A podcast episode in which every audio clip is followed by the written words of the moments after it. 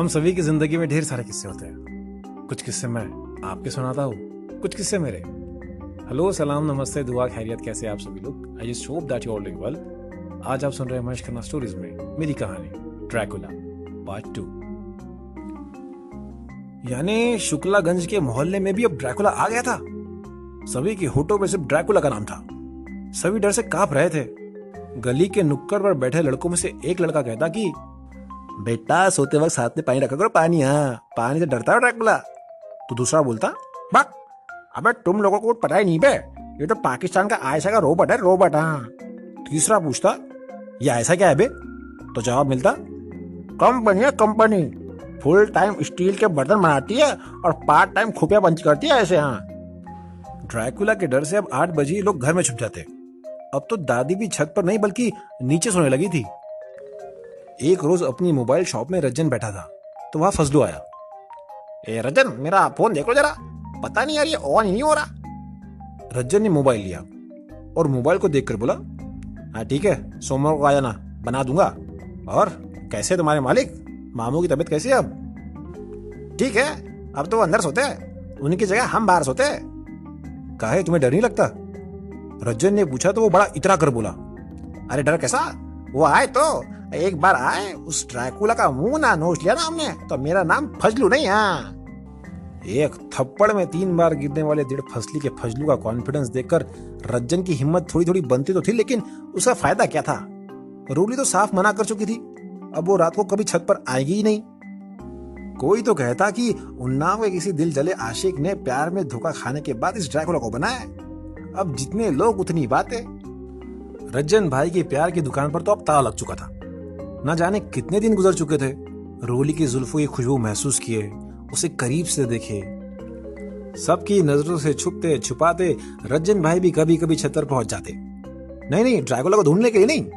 वो तो रोली के साथ बिताए हुए लम्हों को याद करने के लिए। हालाँकि डर उन्हें भी लगता। इसलिए वो एक हाथ में हॉकी स्टिक जिसमें बहुत सारी कीले लगी होती, और दूसरे हाथ में पानी के बाल्टे लिए घूमते। सामने छत से उसने देखा कि नीचे लंगड़ मामू का नौकर फजलू खटिया पर सो रहा है। हालाँकि उसने भी तके से मुँह छुपा रखा है। सामने उधर से बैद्यनाथ चौकीदार चला रहा है। अरे क्यों बैद्यनाथ? ड्रैकुला दिखाने के रास्ते में। रज्जन ने यूँ ही मज़ाक में पूछा। अरे का? अरे बिल्कुल दिखा, कल ही दिखा। ये बड़ा सा था वो। यू यू करके निकला। मेरे ऊपर से निकला वो। और जाते जाते गुटका भी थूक गया मेरे ऊपर, देखो। झूठा कहेगा। रज्जन धीरे से बड़बड़ाया और नीचे वापस चला गया। वो आकर बिस्तर पर लेट गया, लेकिन रूली को करीब से देखने के लिए उसका मन तड़प रहा था। रज्जन ने भी सोच लिया था कि भले रूली से मुलाकात ना हो, लेकिन उसे करीब से तो देख ही सकता है। हालाँकि वो जानता भी था कि रूली की दादी उसे इतना कुछ खास पसंद नहीं करती। अगली दोपहर वो उसके घर पहुँच गया। बड़े अम्मा ओ बड़े अम्मा उसने आवाज़ लगाई। तो आँगन में बालों में तेल लगा रही रूली की दादी बोली काहे गला पाड़ रहे हो? और ये हॉकी लेके किसको डराने आए हो या इधर रज्जन भी दादी खटिया पर कुछ इस तरह बैठ गया कि किचन में खड़ी रूली को साफ़ साफ़ और देर तक देख सके। रूली शर्म से हड़बड़ाई। किचन की रैक पर रखे दाल के डब्बे बेवजह इधर उधर करने लग गई। वो बोला, अरे दादी, आपकी फ़िक्र रहती है, इसलिए लेके आए हॉकी।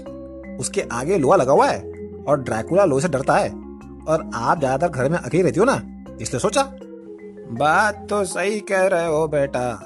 अकेले तो रहते हैं। दादी बात काटते हुए बोली, बताओ, खुद सोवत है एसी में, और हमसे कहती है ज़मीन पर लेटो, कमर सीधी रहेगी, कम वक्त मारे यहाँ नहीं तो। लेकिन भैया तुम ये चीज़ बहुत सही लाए हो। दिखाओ जरा।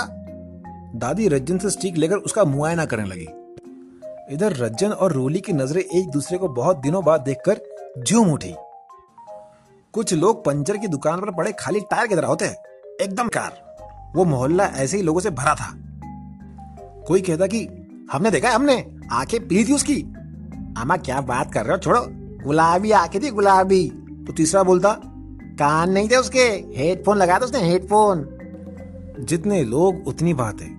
लेकिन यहाँ रज्जन अपनी मोबाइल की दुकान में उदास फजलू का फ़ोन ठीक कर रहा था। हाँ, चलो भाई ठीक हो ही गया इस फजलू का फ़ोन। उसने फ़ोन साइड में रखा और जोरदार अंगड़ाई ली। फिर कुछ सोचकर बोला पता तो चले कि इस फजलू के फ़ोन में है क्या? ये दिन भर किससे मैसेज मैसेज खेलता है? मैसेज बॉक्स ओपन किया तो सारे message J A A N जान को भेजे गए थे। उसने एक मैसेज पढ़ा दूसरा मैसेज पढ़ा तीसरा भी मैसेज पढ़ लिया। और चौथा भी। जैसे जैसे वो मैसेज पढ़ता गया, उसके चेहरे के हाव भाव बदलने लगे। भव्य तिरछी हो गई, आँखें फैल गई। फजलू ने जान को बताया था कि लंगड़ मामू के चेहरे पर खरोच के जो निशान थे, वो ड्रैकुला के नहीं, बल्कि कुत्ते के पंजे के थे। फजलू ने जान को बताया कि लंगड़ मामू के चेहरे पर खरोच के निशान ड्रैकुला के नहीं, बल्कि कुत्ते के पंजे के थे। वो कुत्ता जो उनसे डर गया था, जब वो ड्रैकुला का सपना देखते हुए पलंग से नीचे गिर गए थे। रज्जन का खून अब खोल रहा था। रज्जन को अब समझ में आ गया था कि ये डेढ़ पसली का फजलू उस दिन ड्रैकुला से इतने डिंगे कैसे मार रहा था। और हाँ आप मेरी कहानी सुन रहे थे एंकर के थ्रू। एंकर एक ऐसा ऐप है जिससे आप कभी भी, कहीं भी अपना पॉडकास्ट सुन या बना सकते हैं। तो जाइए एंकर डाउनलोड कीजिए।